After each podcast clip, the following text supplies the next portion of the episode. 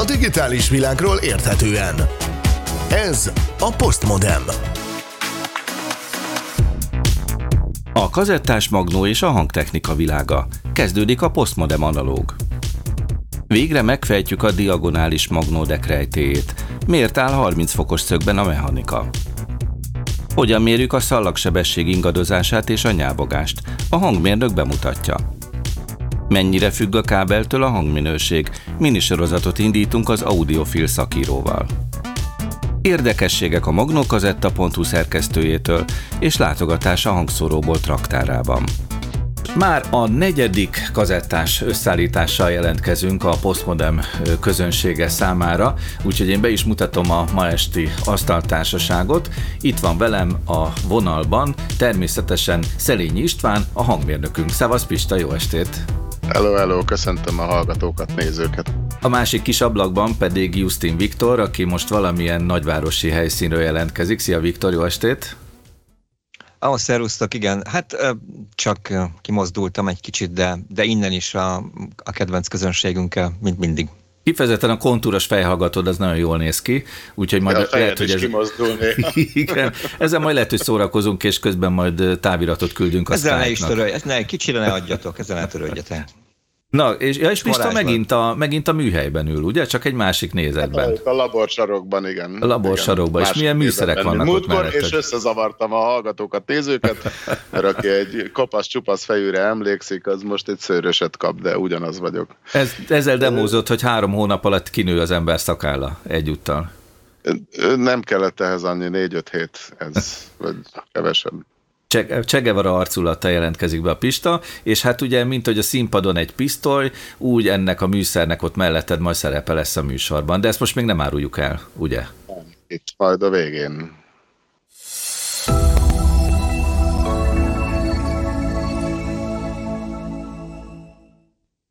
Just take a look, for example, at the, the specs. Visszatérünk a legutóbbi kazettás műsorunkra, mikor is Guido, az N Dialog szerkesztője javasolta azok számára, akik most vennének magnódekket, hogy vegyék meg a Technics RSB 100-as magnót. Mert hogy ez egy kivételesen jó képességű magnó volt 1984-ben, tehát most már 37 évvel ezelőtt adták ki ezt a készüléket. Mainly in the 80s are unbeatable verhetetlenek a 80-as években készült Magnó dekkek, mondta Guido, majd utána következett Justin Viktor barátunk, aki hát kicsit lehúzta ezt a Magnót. Tied a szó, Viktor. Igen, bár nem, le nem húztam, de összekevertem a, az RSB 105-össel, itt a nagy, a nagy Technics rajongásnak a hevében, természetesen hát a 100-as az egy, az egy, az egy kiemelkedő gép volt, úgyhogy mindenkinek, aki ezúton megbántódott, vagy emiatt meg, megsérültek a, a hozzáfűződő, az RSB 100-hoz fűződő érzelmei, mindenkitől elnézést és mea culpát nyilvánítok, és elnézést kérek, mert természetesen én is nagyon bírom az RSB 100-ast. Igen, mert mondjuk el ugye, hogy a műsor után jöttek a különböző vélemények, hozzászólások Facebookon is, meg különböző csoportokban, hogy hát miről beszélünk mi itt, az RSB 100-as az tényleg egy kivételes gép volt. Ez bizonyítja egyébként, hogy Magyarországon is volt egy, egy aurája ezeknek a készülékeknek, tehát többen is ismerték ezt a készüléktípust, sőt volt olyan, aki egyből segített is abban, hogy nagy valószínűséggel Viktor összekeverhette a százast a 105-össel, Igen, mert a 105-ös az tényleg gyenge volt. Jól gondolta, és nem csak volt, szerintem van is nagy rajongó közössége ezeknek a, a gépeknek, én legalábbis több mindenkit ismerek, akik a mai napig ápolják ezeket a, a gyengéd érzelmeket. Az előbb láttuk a 105 és akkor még megnézzük a 105-öst is, hogy ezzel keveredett össze igen, többek szerint igen, a, a dolog. És hát persze utána néztünk ezeknek a Technics készülékeknek, mert azért is érdekes nekünk, hogy visszatérünk most erre a témára, mert ugye a 80-as évek elején a Technics-től több olyan készülék is érkezett, amit érdemes megnézni. Tehát kigyűjtöttük ezeket a képeket, hogy hogyan néztek ki a nagyjából a 80-as évek elején, közepén ezek a készülékek. Köztük van az is, ami Viktornak a régi nagy kedvence, és amiről már kezdetektől fogva beszélünk. Hát tényleg nagyon hasonlítanak különben az arculatok egy, egymásra. Hát ugye van ezüst kivitelű is, meg ez a majdnem fekete, ez a kicsit barnás színű, megint itt van a százas, szóval hogy tényleg könnyen össze lehet ezeket keverni. Ugye itt az RSB sorozatnak az elején különösen a, ugye volt 7, 10, 11, 12, 14, 16, 18, és ezek majdnem mind mm, egyformák voltak, vagy legalábbis ebbe a kivitelbe itt a, a 13-as. De nekem ezek is tetszenek egyébként, tehát ezek, ezek tényleg nem valami übergépek, de, de azért, nagyon, azért nagyon hozzám vannak nő, vagy legalábbis a 13-as az különösen hozzám nőtt. Elfogadnád bármelyiket, ugye? Persze. Summa summarum, tehát az RSB 100-as egy kivételes készülék, ezt mi is megerősítjük, és voltak viszont persze belépő szintű készülékek, amik nem voltak ennyire jók, így akkor most javítottuk a hibánkat, viszont most még maradunk egy kicsit a legutolsó műsorunknál. A digitális világról érthetően. Ez a Postmodem.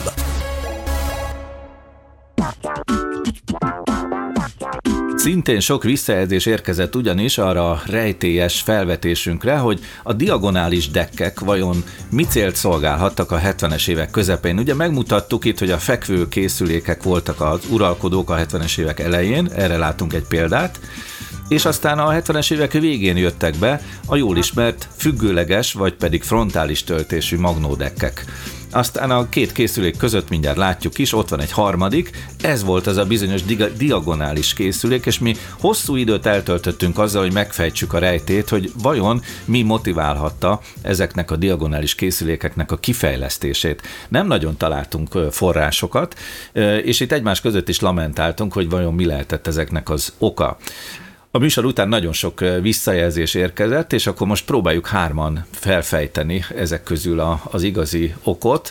Számotokra, Viktor és Pista, mi volt a legérdekesebb ebben, a, ebben az egész megfejtésben, a folyamatban magában? Én ugye az előző műsorban, amikor ez felmerült, akkor is azt mondtam, hogy ez valami ravasz marketinges fogás lehet, és akkor azóta a kommentekből megtudtuk, hogy valójában a fekvőmechanikákat kellett ebben az átmeneti időszakban eladni, tehát akkor tulajdonképpen vehetjük, hogy igazam volt, mert valójában raktáron lévő cuccokat kellett kereskedelmi Igen. értékké varázsolni, ez a marketing. Tehát ez végül is a magnódekek evolúciójának egy rész stádiuma, státu, stádiuma volt, tehát ugye a fekvő mechanikát kellett úgy elhelyezni, hogy már kicsit emlékeztessen a fronttöltésű készülékekre, de hát ezt ilyen furcsa köztes Jó, állapotban. Ami fekvőre van ter- tervezve, az alapvetően vízszintes üzemmódra alkalmas, tehát azt ugye egy az egybe azt a mechanikát nem lehetett föl, fölállítani, vagy mi. És ezért lett ez a 45 fokos szög, ahogyan, ahogyan megáll, és furcsa. Ott még biztos üzemel furcsa belenyúlós. Ez egyébként nagyon sok rajongója van ennek a készülék típusnak, tehát láttam, hogy még a mai napig is írnak nagyon nagy lelkesedéssel ezekről a diagonális dekekről úgy, hogy imádják ezt a készüléket, tehát furcsa, hogy eltalált bizonyos igényeket, vagy, vagy, vagy igénynek látszó megszokásokat az elmúlt évtizedekben. Egyébként tényleg a 70-es évek közepén aztán be is tüntették ezeknek a gyártását, szépen átálltak a fronttöltésű készülékekre. Ez tehát a diagonális dekkek rejtéjének megoldása. Ugye végig itt volt az orrunk előtt a megoldás, és nem nagyon fedeztük fel, vagy nem nagyon jöttünk rá, hogy, hogy mi ez az ok, de, de most meg az motoszkál bennem, hogy mi van akkor, hogyha egyébként csak félig jöttünk rá, és valójában, valójában amit mondtál, hogy szerették az emberek, és mi van, hogyha ennek is volt szerepe, hogy az emberek megszerették valahogy ezt a különleges kialakítást, nem ettől lett ebből több típus is, nem tudom, még nem lepne meg, ha még kiderülne erről ez az. Hát az biztos, hogy tömegesen nem szerették meg, mert hogyha ez így lett volna, és ez jelentkezett volna a gyártóknál, akkor így marad, meg akkor gyártanak továbbra is. Tehát, és ilyen nem készült. Aztán a 80-es években már biztos nem készült ilyen diagonális deck. Erős, erős három-négy éven keresztül készültek. Uh-huh. Ilyenek. Azért hát, az időt Ennyi idő alatt kipucolták a raktárakból a fekvőmechanikát. Nem, Pista? Uh-huh. Kb. ez lehet a megoldás. Valószínű, igen tömegesen gyártották a mechanikát, és ezt föl kellett használni, nehogy kárba menjen a sok, sok jó fémmechanika. A digitális világról érthetően. Ez a Postmodem.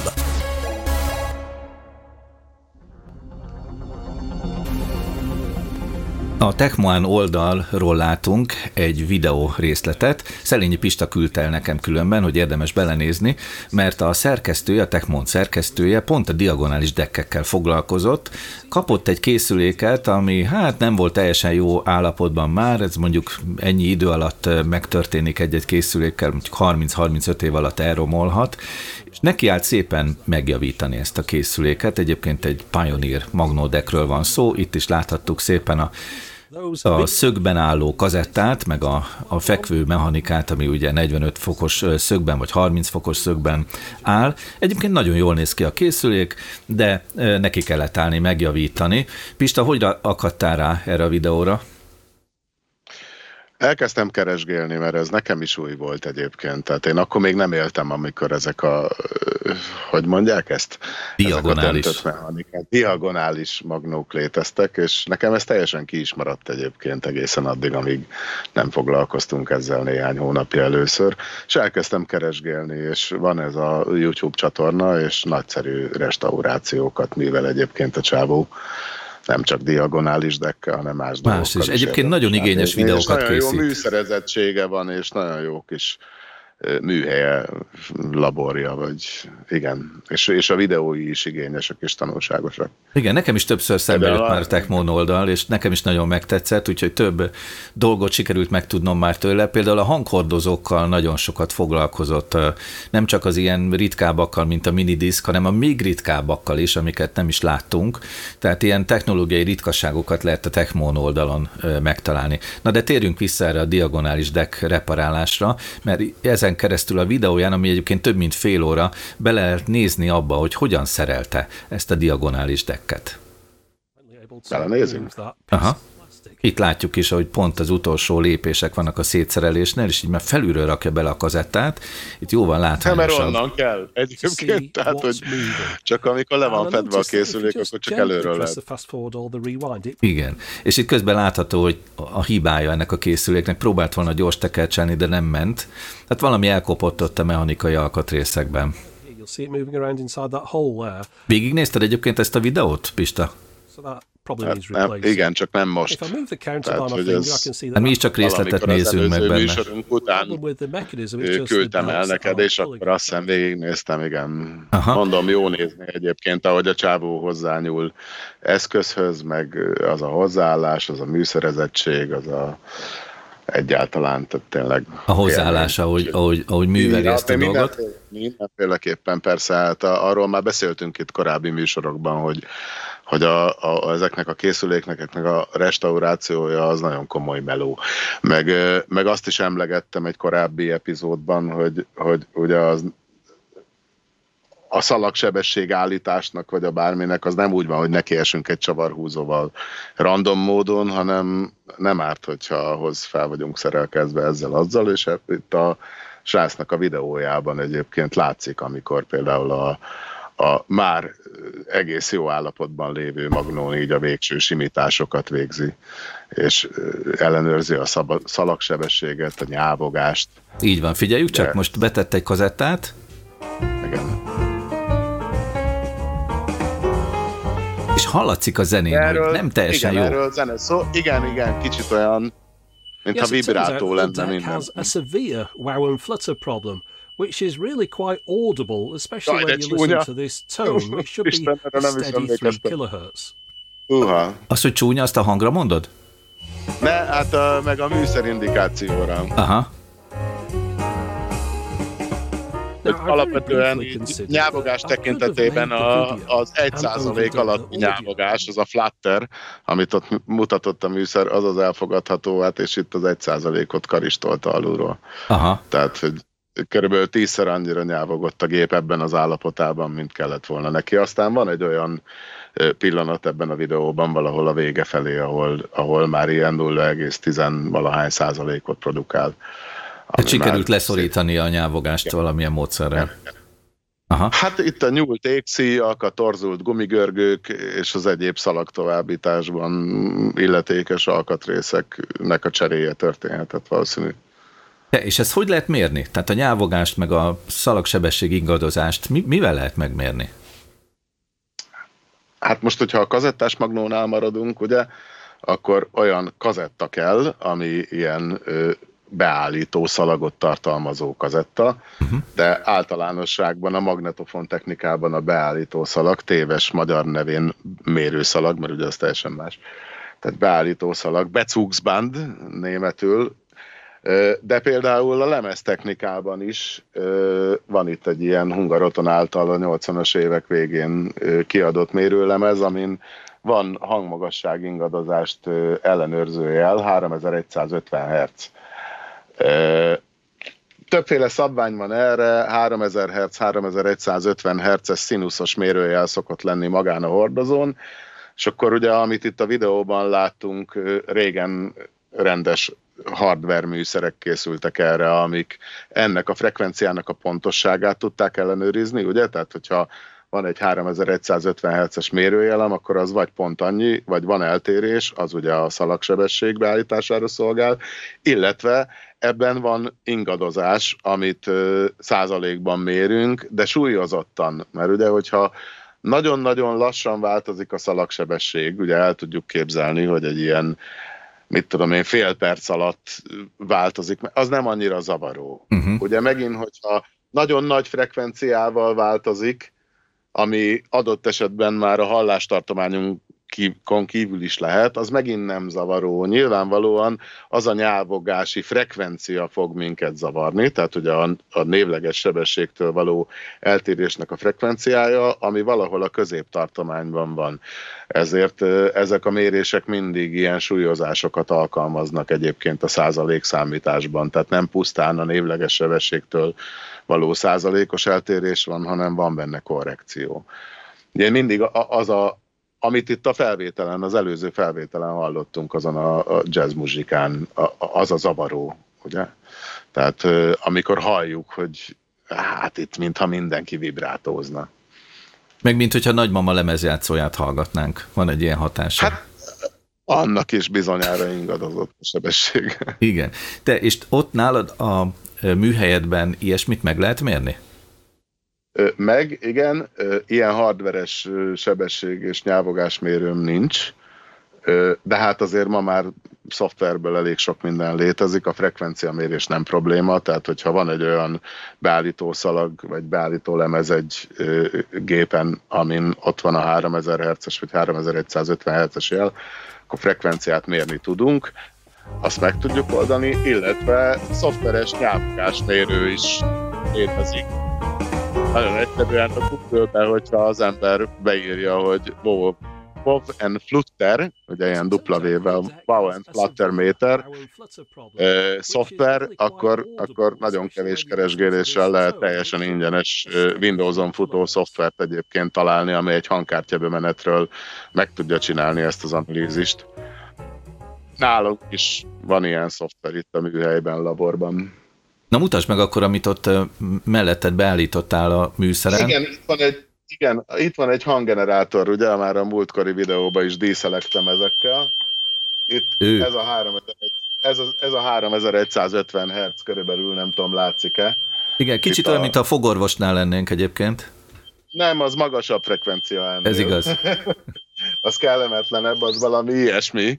Amúgy, de most, me, de most menjünk vissza oda, hogy körülbelül egy ilyen 3150 Hz-es színuszos jel van ugye a hanghordozón, és ugye most egy hanggenerátorom van, ami ezt előállítja, viszont be tudok rajta kapcsolni frekvencia modulációt, ugye, ami ettől a névleges frekvenciától el fogja téríteni, és meg tudok mutatni egy 1 Hz-es nyávogást, tehát ami ugye másodpercenként egy periódus zajlik le benne.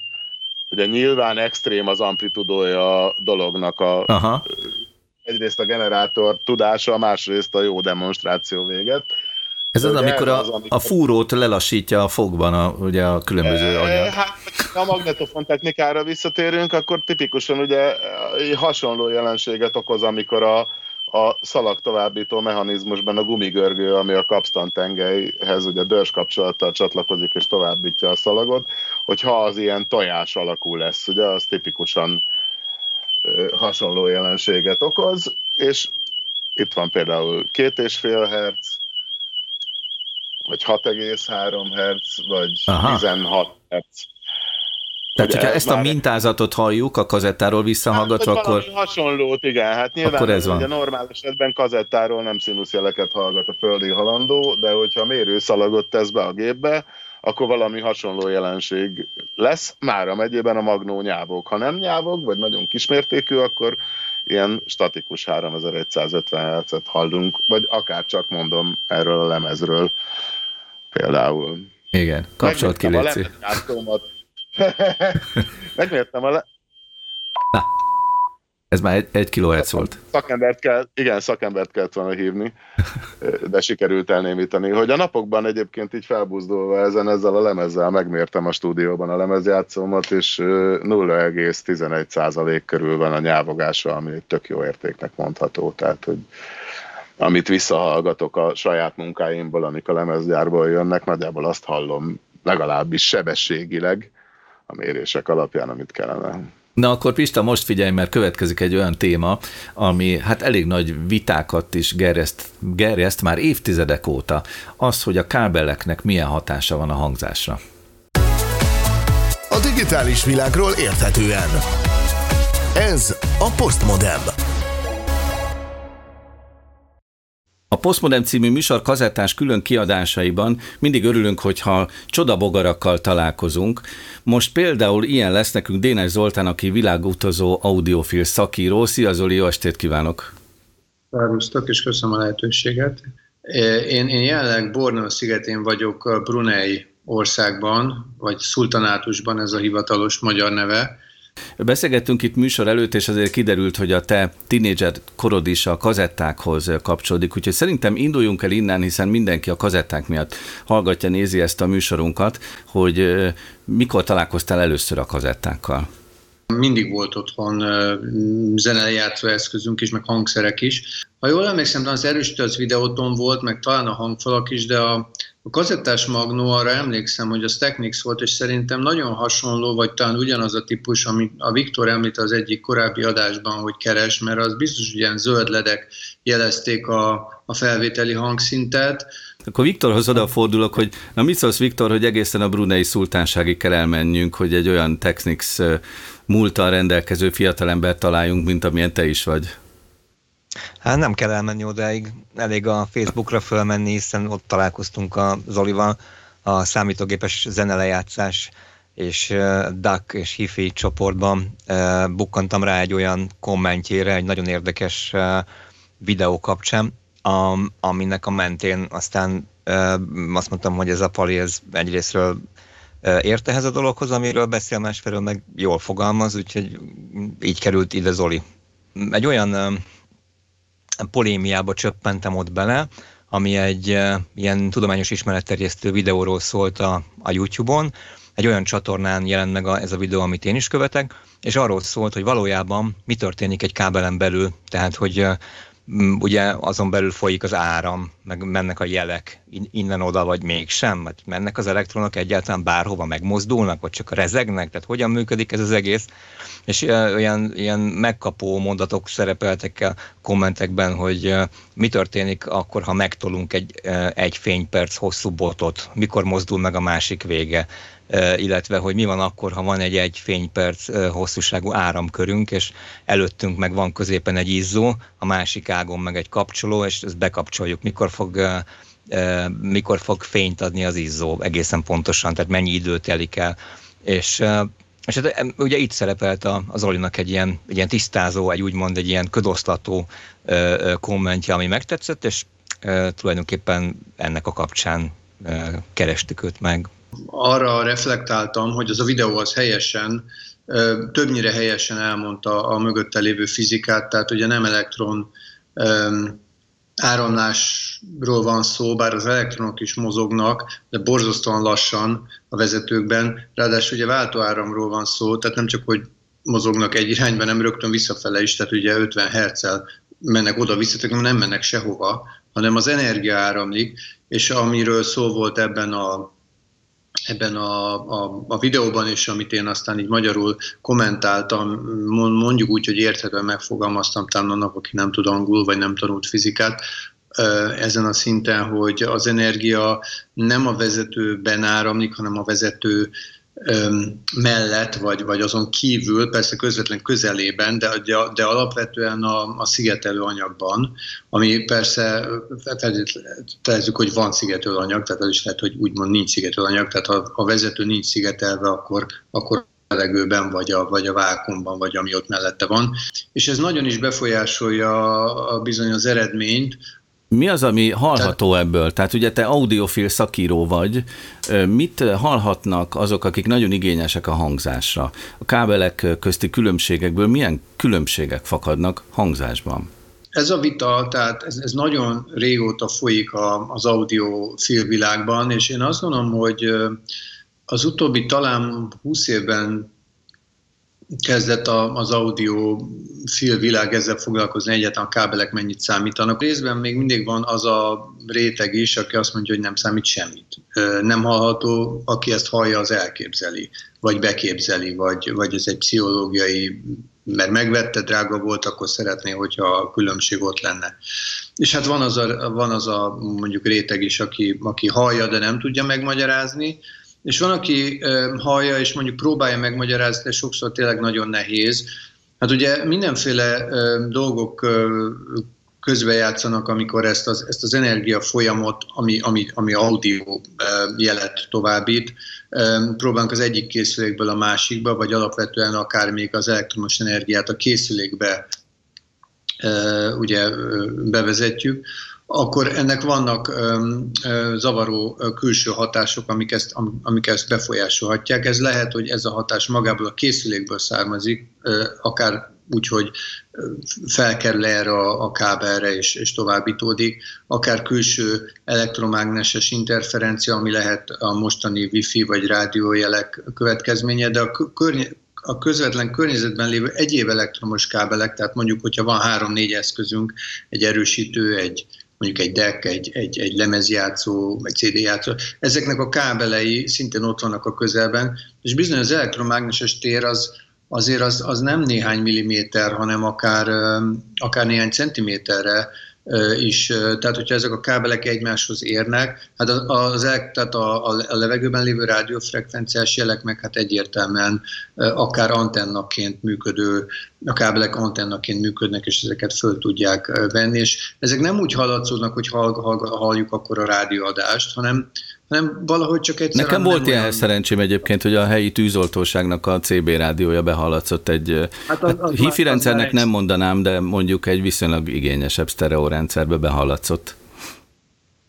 Igen, az már, az már extrém. Itt, itt, itt egyszerűen csak olyan, hogy Hát, mint ahogy minden, amikor javul, tehát egy, egy picit tisztább lesz, dinamikusabb lesz valahogy olyan, mint amikor mondják, hogy elhúzunk egy függönyt a, a zenekar vagy a zenész elől, valahogy ö, olyan, mint hogyha, mint hogyha nem tudom, aznap reggel kelt volna föl, és akkor játszik, és nem este már fáradtan. Tehát ezek, ezek ilyen néha, néha nehezen megfogalmazható, de sokszor egyszerűen csak azt lehet mondani, hogy jobb.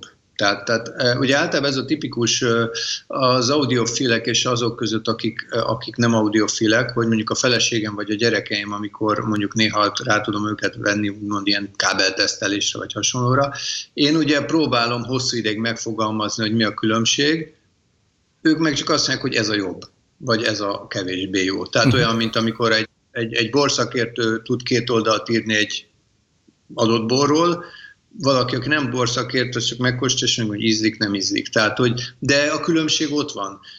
Inkább ilyenkor az az érdekes, hogy a különbséget mindenki hallja, az, hogy ennek a különbségnek mondjuk ára van, és esetleg ez drága, ez nem biztos, hogy feltétlen mindenki mondjuk azt mondja, hogy ez a különbség megér neki annyit. Tehát itt nem arról van szó feltétlen, hogy nincs különbség, hanem hogy ez esetleg már olyan összeg, ami már nem éri meg. Az ő nem éri meg. Aha. Dénes Zoltánt hallottuk az elmúlt percekben, és kíváncsi vagyok, hogy Szelényi Pista mit gondol a kábel kérdés kapcsán. Szét kell választani ezt a kérdést alapvetően kétfelé. Sajnos még a professzionális hangtechnikában, nem csak a hifisták körében sok a hit, meg ilyen már-már vallási kérdés erről, de nyilván megvan a fizikai oldala is ennek, tehát hogy Elsősorban a kábelnek a vezetőképessége, a kapacitása, amik mondjuk így fizikai paraméterei, a keresztmetszete, ami alapvetően meghatározza a, a vezetőképességét, és az, tehát, hogy számos fizikai paraméter valóban befolyásolja azt, hogy egy rendszer hogyan szól. Tehát például ha a, az erősítőnk, legyen az bármilyen erősítő és bármilyen hifi hangfalunk legyen otthon, ha a kettő közötti vezetéket arról a 10 forint per méteres ilyen ö, teljesen vékony vezetékről, mint például ez, nem tudom, látszik-e? Látszik, Tehát, hogyha aha. ilyesmiről lecseréljük egy rendes, mit tudom én, kétszer két és fél négyzetmilliméteres keresztmetszetű vezetőre, akkor annak nyilvánvalóan, főként a mély átvitelben meg ezzel együtt a tranziens átvitelben, tehát ugye a nagysebességű hangerőváltozásokban nyilvánvalóan fizikával megmaradásható hatása van.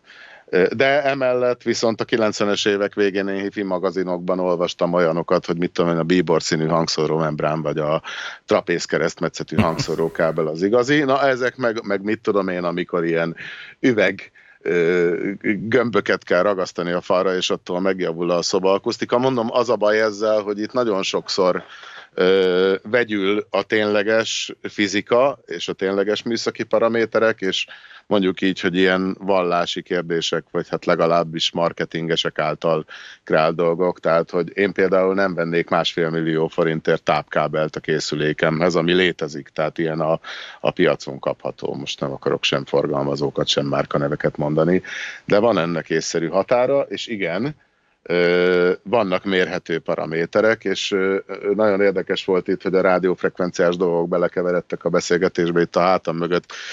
Vannak rádiófrekvenciás műszerek, elég sok ilyen jellegű mérés történik itt ebben a laborban, főként mit tudom én vezeték nélkül mikrofon technikával kapcsolatban, ami több száz megahertz, és ott aztán tényleg gyakorlatilag teljesen másképp viselkedik egy, egy vezeték, vagy vezető, ha úgy tetszik, mint ebben az egyenáram közeli hangfrekvenciás világban, és ott az a skin hatás, amiről itt szó volt, hogy valójában nem a vezetőben terjed az energia, hanem a vezető körül, ott fokozottabban jelentkezik. Tehát minél magasabbra megyünk frekvenciában, annál kritikusabb ez a kérdés, és igen, minden kábel kifelé is sugároz, bármennyire is árnyékolt, az árnyékolás sose tökéletes, mindig van egymás mellett menő kábelek között egymásra sugárzás, plusz zaj, tehát mondom, megvan ennek a fizikája is, meg sajnálatos módon megvan erre egy ilyen ráépült, főként a, marketingesek által sugalt már-már ilyen vallásháború dolog is. Tehát, hogy ez egy borzasztóan komplex kérdés. Ez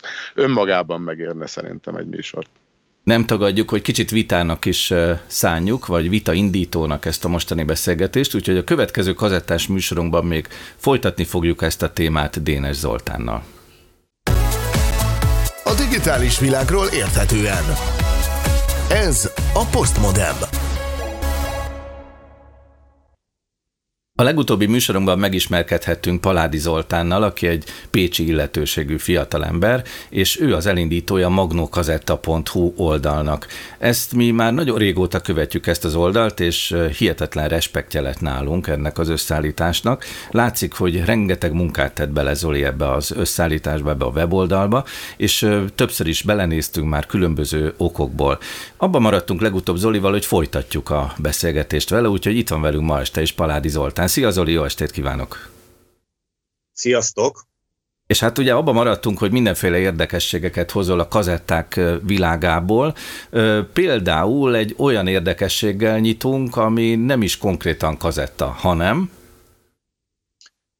Mindenképpen ugye kapcsolódik a kazettához, ez egy 1978-as dologról beszélünk. Maga a kazetta az ez lesz, most annak idején azért önkiszolgáló boltok nem voltak ebben az időszakban, tehát a boltostól kellett úgymond elkérni a kazettát, illetve a kiválasztott portékát, és erre az AKFA rendszeresített egy 15 darabos dobozt. Uh-huh mennyire fénylik. Na, így egész jól látszik. Ez olyan, mint Tehát a ebben... kasszák fölötti mondjuk dohányos dobozok voltak, vagy, vagy ilyen cukros dobozok, nem? Meg csokoládés dobozok valami hasonlót kell elképzelni, Aha. azzal a kis marketing megkötéssel, ugye itt az alján lehetett föltépni egy kis darabkát, és akkor innen tudta kivenni a kazettákat, ahogy jöttek sorban a boltos, és ennek van egy ilyen kis trükkje az oldalán, hogy itt lehetett látni a fogyást végig, Aha.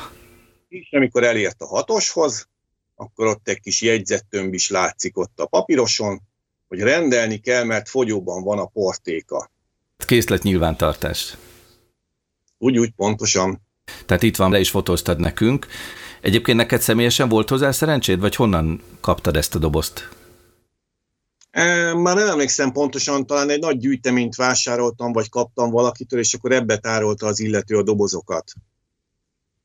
Kazettadobozokat tárolt benne, tokokat inkább így mondom. Igen, mert én a tinédzser korunkból nem emlékszem, hogy ilyen lett volna Magyarországon, tehát ez biztos valami külföldi kiskereskedelmi láncban lehetett hasznos eszköz. Ugye inkább Minden a műszaki bizony. boltokban lehetett csak kazettákhoz hozzájutni, és ott is inkább polcról egyesével vásároltuk meg, mert azért, eh, hát főleg a 80-as évek elején, közepén még azért nem volt annyira olcsó dolog a kazetta. Tehát azért én emlékszem rá, hogy a zseppénzt kellett gyűjtögetni a különböző, főleg a nyugati kazettákra, mert azok drágábbak voltak. Még a 80-as években is kellett. Igen vastagon mérték akkor a kazettákat. Így van. Na van még egy érdekesség, amit elküldtél nekünk, és szintén a kazettákhoz kapcsolódik. Ezt mondhatjuk úgy, hogy a magnokazetta.hu érdekességeinek a sora. Igen. Itt rögtön próbálom mutatni, illetve mutatod már te közben, látom. Igen, igen. Ez mi? Ez egy doboz? Ez egy modulrendszerű kazettatartó, Nekem így első érzésre, amikor ezt a kezembe fogtam, megkaptam valakitől ajándékba, egy Rubik játék jutott eszembe, a Rubiknak volt egy ilyen kígyó játéka, mert anyagminőségében és a két alkalmazott szín, amit a képeken is azért látszik, ez a barna és ez a vaj szín, ez a játék, ez ugyanebből a két szín kombinációból állt. Van rengeteg mindenféle fajta kazetta tartom itthon, ez tartozik a kedvencek közé, mert hát valami borzasztó precízen profin megvan alkotva ez az egész kazettatartó. Teljesen szét lehet szedni darabokra.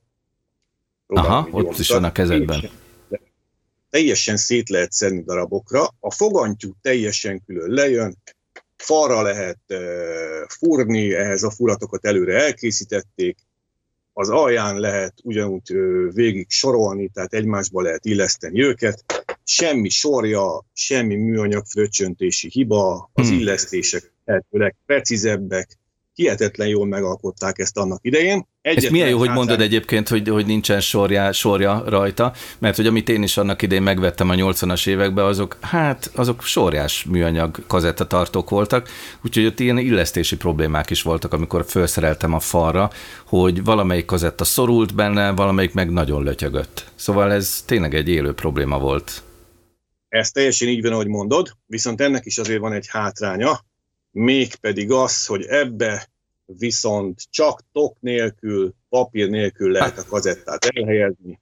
Tehát a gyűjteményt azért ki kell venni a tokból, de hát valamit valamiért.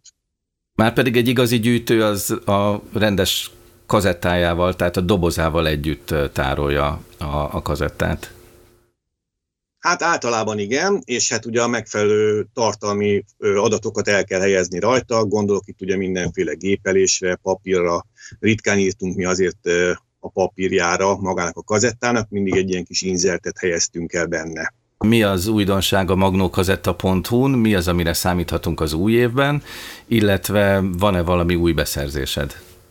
Mindig van újdonság, mindig van új beszerzés, úgyhogy most ráfeküdtem egy kicsit a reklámokra. Ugye ezeket a termékeket a 70-es évektől kezdődően is már reklámozták, bár igazából a fénykorát a 80-as években ért, érte el ez az iparág, a kazetták, ugye? Úgyhogy egy-két nyomtatott sajtós reklámot beszereztem, ezekből készíthetünk akár egy összeállítást a következő alkalomra, illetőleg itt a hármas szekrényben van jó pár érdekesség, úgyhogy ebből is akár szemezgethetünk a folytatásban.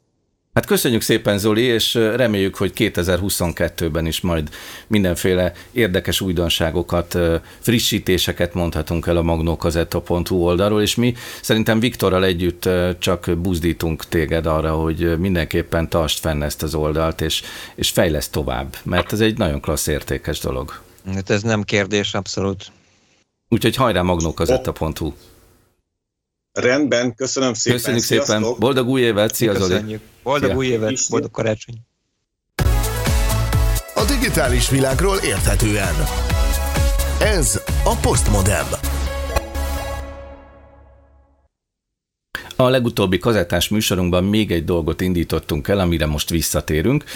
Ugyanis első alkalommal jártunk a hangszóróboltban, eh, Herceg Miki üzletében, ahol rendkívül sok dolgot eh, láthattunk. Ugye mindenki emlékszik talán arra a momentumára a beszámolónknak, amikor a hangszórónak azt az oldalsó szegélyét így szépen letépte a szemünk látára. Mondta, hogy ez teljesen normális, eh, új új szalag kerül majd arra a hangszóróra. És már akkor beszélgettünk arról Herceg Mikivel, hogy milyen érdekes ez a raktár, ami ott az üzlet mögött található. Viktor, te emlékszel, hogy mekkora méretű, milyen alapterülete van ennek a raktárnak? Hát, ha jól rémlik, akkor ilyen 160-180 négyzetméter környéke az egész, de, de jóval nagyobbnak tűnik. Tehát olyan, mint a, mint a Room of Requirement a Harry Potterben, hogy óriási.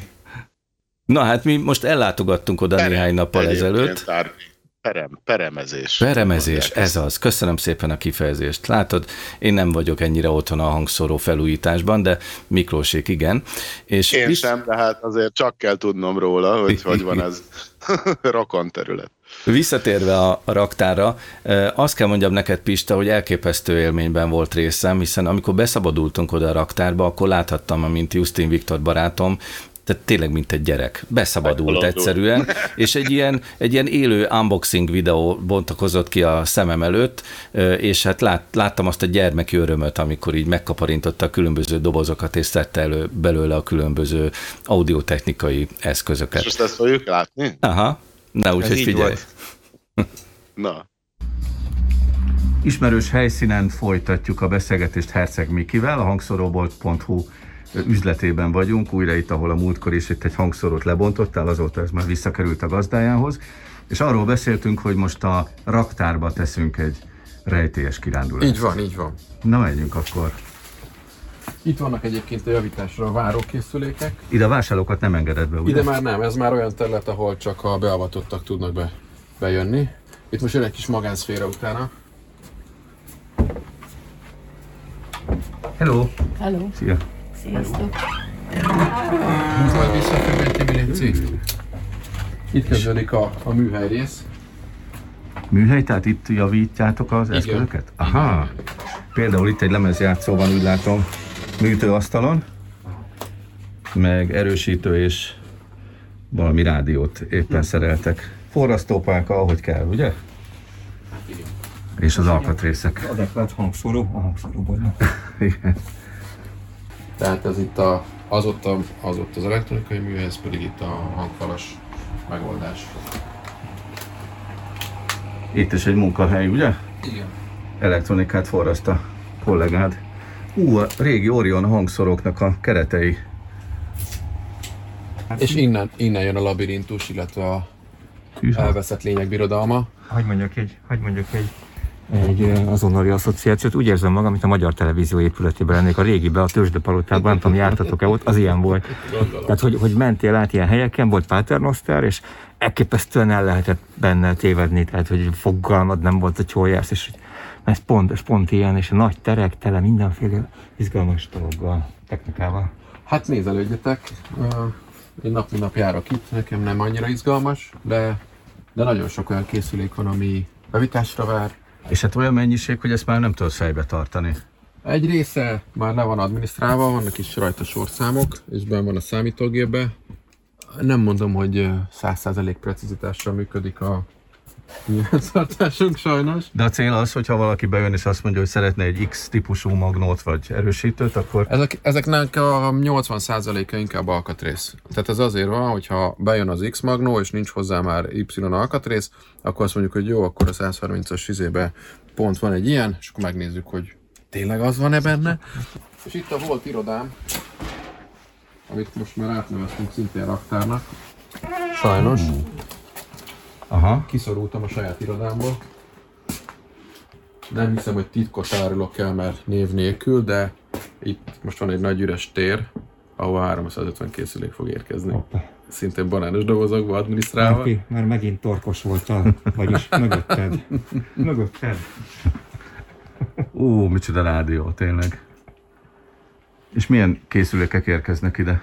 Nem tudom, most csináljuk az adminisztrációt, már, már lefényképeztük, és akkor hát teljesen vegyesen, ugyanígy deckek, CD-k, erősítők, lemezjátszók, és akkor amit lehet majd ebből értékesítünk meg javítás után. Kikerül. Szóval, Oké, okay, hogy a vásárlók nem jöhetnek be ide, és mi most itt kivételezett helyzetben vagyunk, de mégis azért az klassz lenne szerintem egy vásárlónak, hogy valahogy bele tudna kukkantani ebbe az egész világba. Ha máshogy nem egy netes oldalon keresztül. Elképzelhető. Én mondjuk személy szerint nem tartom izginek a doboz rengeteget, de hát nézd meg mondjuk ott van az orsós, ilyenek is ehhez hasonlók vannak a, vannak a dobozokba.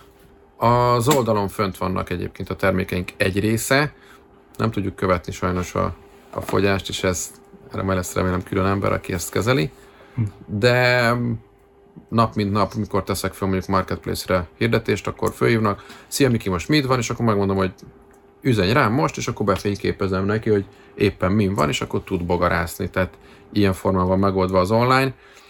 Az, amire te gondolsz, hát lehetne egy reality show-t csinálni egyébként. Szívesen benne lennék, legalább nem kéne osztozni mással a villán. Ez az én villám lenne. Lehet, hogy lenne nézettsége. A TikTokon... Ne, én nem feltétlenül műsorra gondoltam, Aha. hanem csak az, hogy... Ja, hogy de- Meg valójában a kérdés arról szól, hogy a vásárlóknak, tehát a vásárlókat hogyan lehet tipizálni, hogy ilyenek, akik inkább csak úgy beleturkálnak, hogy mi van, vagy keresnek egy konkrét típust, hogy neki az kellene, keresgéli a Van konkrét ilyen is, olyan is. eszköztípust. Igen. Hát van, aki konkrét típusra jön, hogy most nekem kell egy ilyen deck, vagy egy ilyen magnó, vagy van, aki bejön, hogy hát valamit szeretnék, apukámtól örököltem 20 kazettát, mivel lehet lejátszani. És akkor neki segíteni kell. Aki meg konkrét típust keres, az vagy talán, vagy megbarátkozik egy másikkal, ami, ami esetleg megtetszik neki, vagy vált egy másikra, vagy kettőt visz. Az ritka, de azért, azért van ilyen is, tehát Olyan nem lehet, hogy ezekben a dobozokban itt mögötted ö, akár évekig elbújik valamilyen eszköz, amit ö, megfeledkezel, és De, majd simán. csak valamikor tíz De. év múlva derül ki. tippelnék, hogy igen. De, igen, persze. Hát most ha azt mondanám, hogy tudom, mi van ebben, a mit tudom én, 300 dobozba, akkor, akkor, Miki, ezt, akkor... ezt feldobtad az előbb, hogy szabad egyet-egyet leemelni, szabad? Persze, Hát akkor árpi, nem? Nézel Ezzel, ezzel élnék, bocsánat. Jó, hogy ne. Na, őt. Oké. Óvatosan. Miből engedünk? Szerintem ezt itt hajtsuk le. Na, ez nem egy mai darab valami Hoppá, lesz. hoppá, hoppá. Hoppá, még talán nem, oda néz. Egy beszédes G betű, mármint annak, aki ért hozzá, ez nem én vagyok. És... Ez valamilyen hordozható eszköz lesz. Hát igen. Hú, Lehet, hogy egy riporter magnóba akadtunk bele? nem tudom, de izgi. Finom kis bakelitet tapintok. Ó, itt is van egy. Ezt is kiadjuk. Ezt is kiadjuk. És, és, és itt is vagyunk. Na, próbáld meg, megállapítani. Ficord 202. Ez mi? Jó, még, Miki, neked tipp? Nem tudom, mindjárt, mindjárt megnézzük, szerintem még, még nyithatunk még, tovább. még nyitunk rajta. Ja igen, úgy cipzár, megőrül. Aha. Ez igen. nem, nem olyan cipzár, mint a mai dolog. Orsos magnó. Ez nagyon kemény. Nagyon kell. Gyönyörű.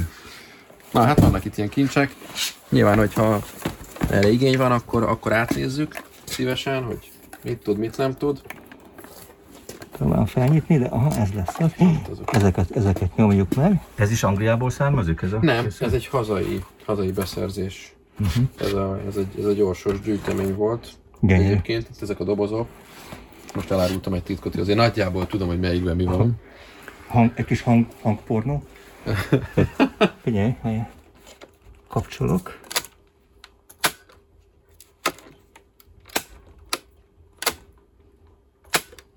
Na, Viktor milyen jól érzi magát itt. Lehet, hogy Hát én, ha lepakolok, ha jössz Viktor ide lepakol. dolgozni, nem? Figyelj, Viktor, ha szeretnéd, akkor egy ilyen, egy ilyen hosszú délutánokat eltölthetsz itt adminisztrációval, akkor megnézed a készüléket.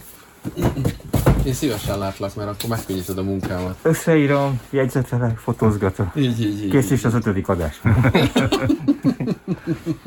Úgy nem, nem, nem volt. Kincs, kincsvadászat. Ah, ott is egy kis, Az a rádió. kis hangpornót.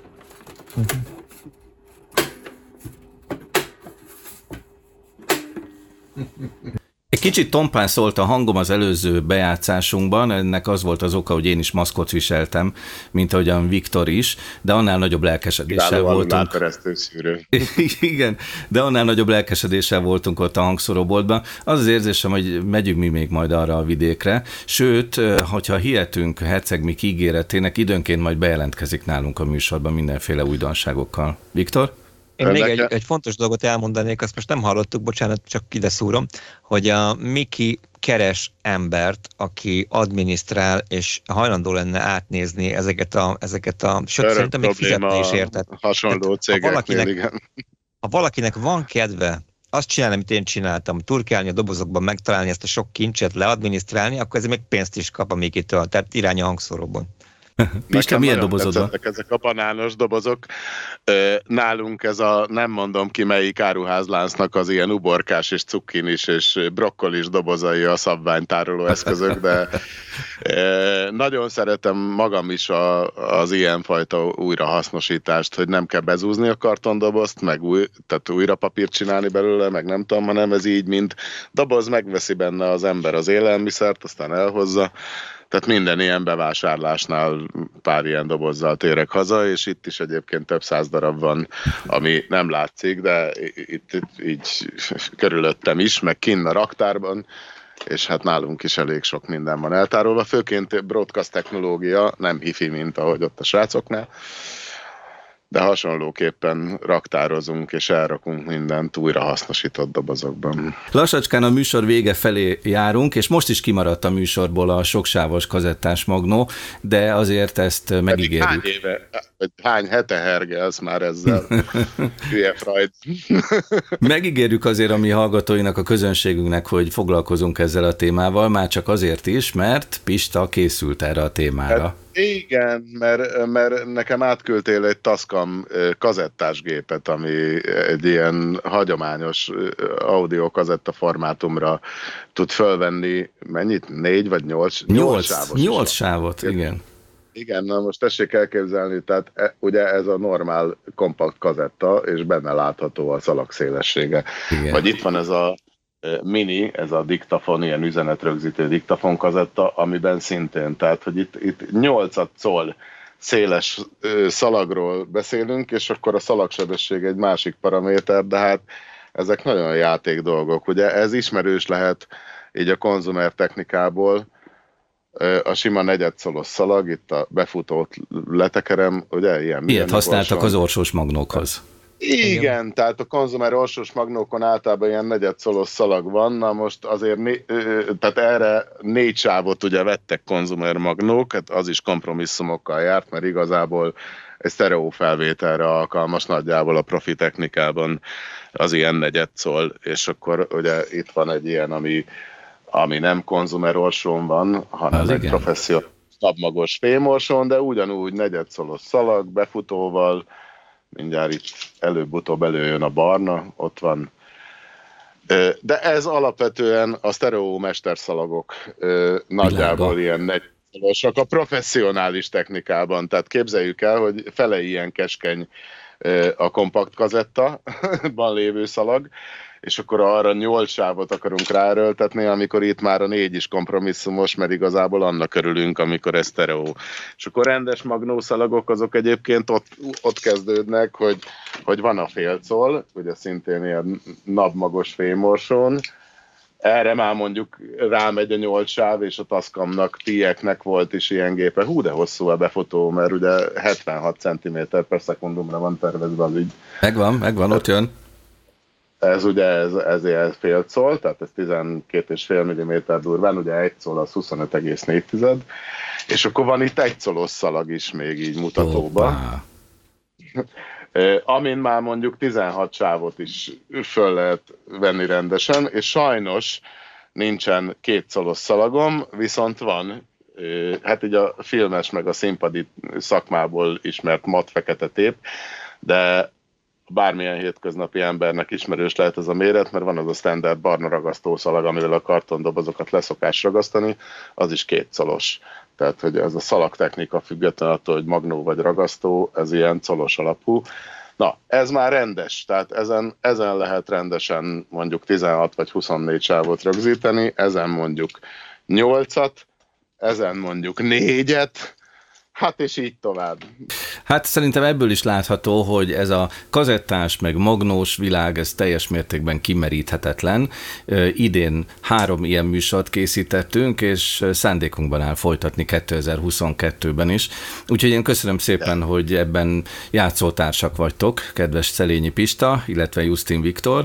Viktornak ígérem, hogy jövőre úgy folytatjuk majd, hogy mutogatunk majd újra kazettákat, saját kazettákat. Nekem az jut eszembe arról, amit a Pista elmond, mondott, hogy a 2000-es mm, évek elején nagyon sokat vágtam német Imre barátommal, aki egy régi televíziós vágó volt, és mindig mesélte, hogy az udvaron keresztül kellett cipelni a 10-20-30 mm, darab kétszoros szalagot, és hogy ezeknek micsoda súlya volt, és ugye ezek videóvágásra is használatos videófelvételekre is használták ezeket a, a szalagokat. Ez is videós és szalag mindig... egyébként, és ez körülbelül egy híradó bejátszás, uh-huh. egy ekkora orsón, és azért Igen. komoly súlya van. És hát szóval ezzel cukkoltam őt, hogy a 4 meg 8 az olyan persze nem volt, hogy 4 szól meg 8 szól, de hát szóval ezek nagyok voltak, meg nehezek ez a lényeg. Na szóval rengeteg dolog lesz itt még előttünk, úgyhogy a következő műsorban most már megígérjük, hogy a soksávos kazettás magnóval mindenképpen foglalkozunk. Hát most már azért lehet sejteni, hogy Pistának nem lesz túl nagy véleménye erről a magnó fajtáról. Szerintünk egyébként nem is azért lehet, készítették. jó, nem. Igen, nem is azért készítették, hogy stúdió minőségű felvételeket készítsenek nem, nem, az nem, ilyen nem, magnóval. Meg, megbeszéljük ezt, hogy ez mire való, vagy mire, mire való, volt így való. van. Na, de ez mindez már csak 2022-ben lesz lesz. Most viszont véget ért a műsorunk, és ezért köszönöm szépen a közreműködést tehát Viktornak és Pistának, illetve Paládi Zoltánnak, és Dénes Zoltánnak is a közreműködést, valamint a műsorunk rendezőjének Részbetyár Gábornak. Köszönjük a figyelmet, jelentkezünk jövőre 2022-ben, addig is viszontlátásra a YouTube-on és viszont hallásra a Pátia Rádióban. Szilágy Árpádot hallották.